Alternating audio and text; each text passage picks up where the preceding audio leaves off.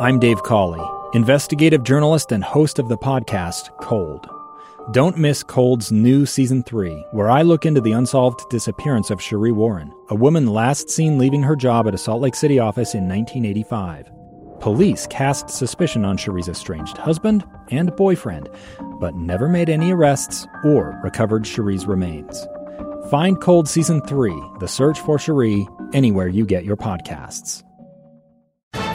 Inside Sources with Boyd Matheson on KSL News Radio.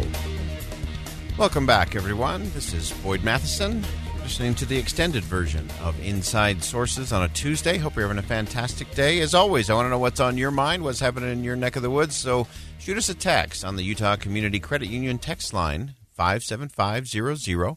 Again, 57500, Utah Community Credit Union text line, only when it's safe because safety first. And uh, we'll share some of those as we cruise through the afternoon today.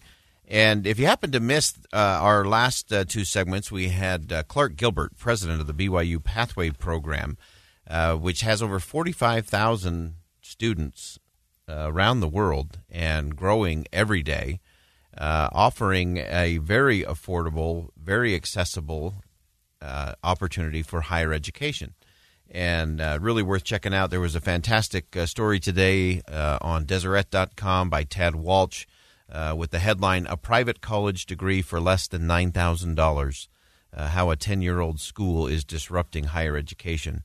And, you know, higher education is going to continue to be a big uh, challenge, especially here in the United States and around the world. as, as Clark Gilbert mentioned, the uh, the rate of, of kids who enter is maybe going up, but those that are completing is, isn't going anywhere. And especially those uh, that are in that space where they are first generation college students or they come from lower income, uh, their dropout rate is, is almost 89%. I love that they call it a stop out rate because uh, it's just taking a pause and, and then coming back. Uh, but there are some, some great things there. If you missed that segment of the program, you can listen to that on the KSL News Radio app, and uh, or you can go to ksl.com, go to the podcast page. That'll be up a little later this afternoon. We'll get that posted so you can uh, listen back through some great insights, some great advice, some great resources available. Uh, to get education, and, and it really leads to this whole idea of innovation in education. Uh, was reminded by one of our great texters that uh, you know it's it's not for everyone, and and college is not for everyone. Uh, and as most of you know, it wasn't for me. And uh, there are a lot of different paths to it. Uh, I am all about. I wish we would bring back uh, the apprentice style programs, not the Donald Trump version of the apprentice, but real apprentice programs, uh, because I think we lost a lot in our country. Uh, you think of those that were apprenticed in in printing and in you know a host of other things. There, there's just something to that. in fact, I, I remember um, a United States senator one time.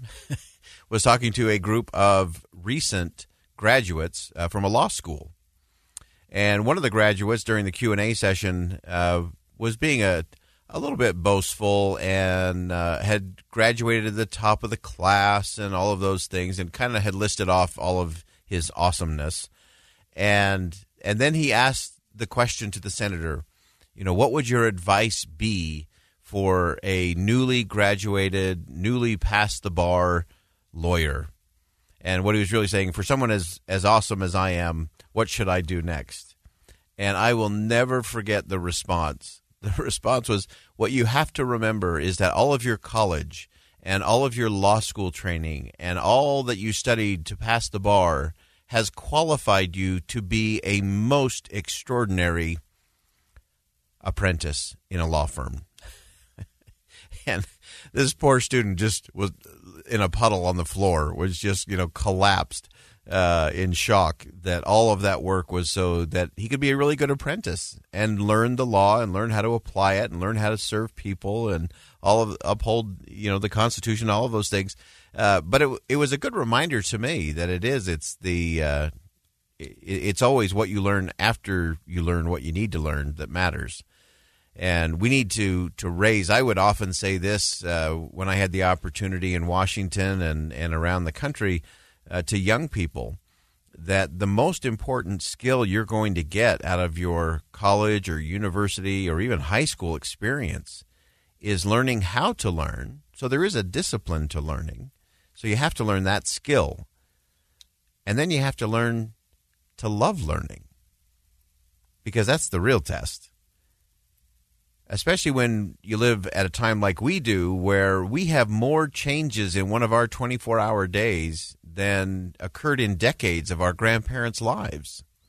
And so, if you aren't constantly learning and developing and growing, uh, you're in trouble. And sadly, for many Americans in particular, the moment that that high school graduation tassel gets moved or the moment they graduate from college, the learning stops.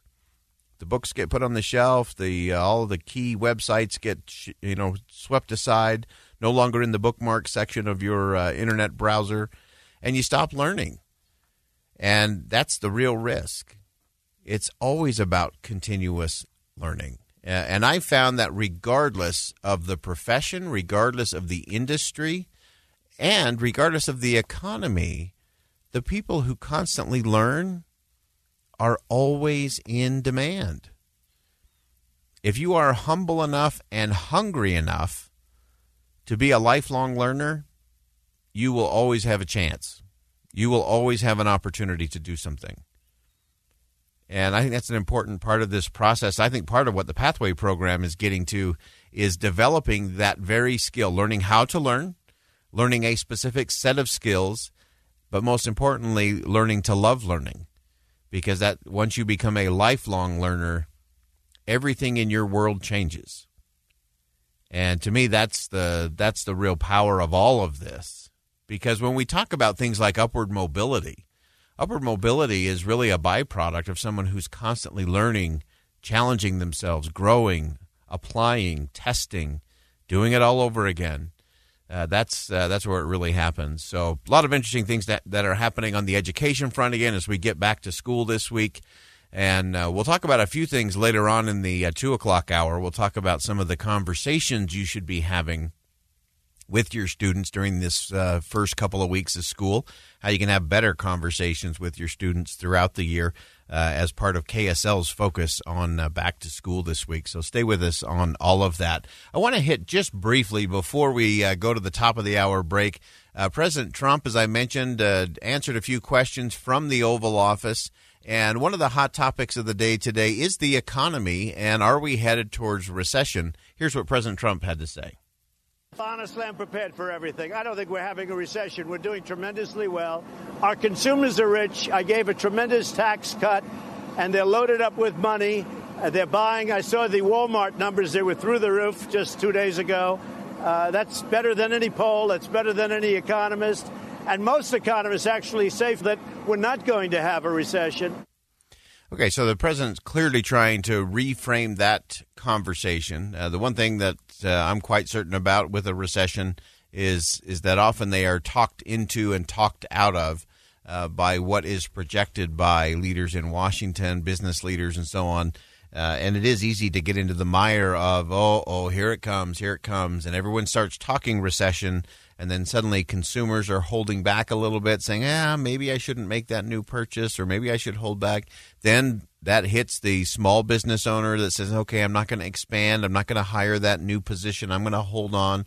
You have big companies who are going to say, "Well, well, let's let's wait until the first quarter of next year to see if we want to really expand the plant or uh, open up a new line of of merchandise and so on."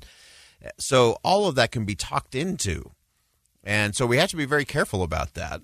Uh, I think uh, from a political standpoint, I think the Democrats have to be very careful uh, because if it appears to them that they are cheering on a recession, that would be a problem.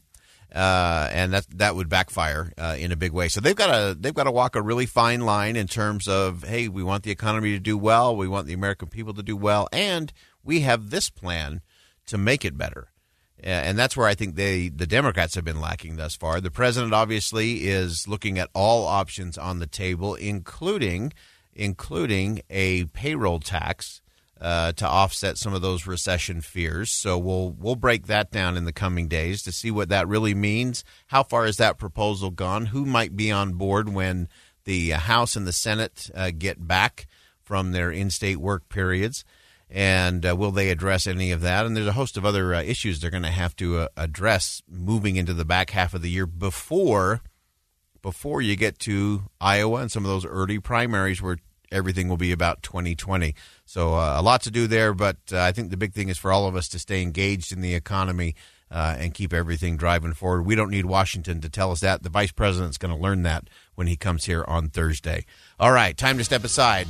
When we come back, uh, we're going to talk about a uh, act of civility by former Senator John McCain.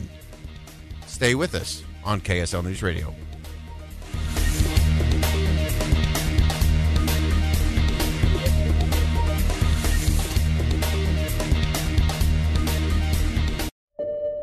I'm Dave Cawley, investigative journalist and host of the podcast Cold. In October of 1985, a woman named Sheree Warren left work at a busy Salt Lake City office. To meet her estranged husband at a downtown auto dealership. She never made it home. Sheree's car surfaced weeks later in Las Vegas. In the parking lot of a hotel casino. No one knows how it got there. Strange. It was strange. Both Sheree's estranged husband and her boyfriend raised suspicion for investigators. I kind of thought that he might have done something. But no arrests were ever made. In Cold Season 3, we dig into double lives, make new connections in the case, and examine the difficulty raised by reasonable doubt. We want answers just as much as anyone else. They have creeps like that now, too, so nothing's changed. That's the new Cold Season 3 The Search for Sheree, now available anywhere you get your podcasts.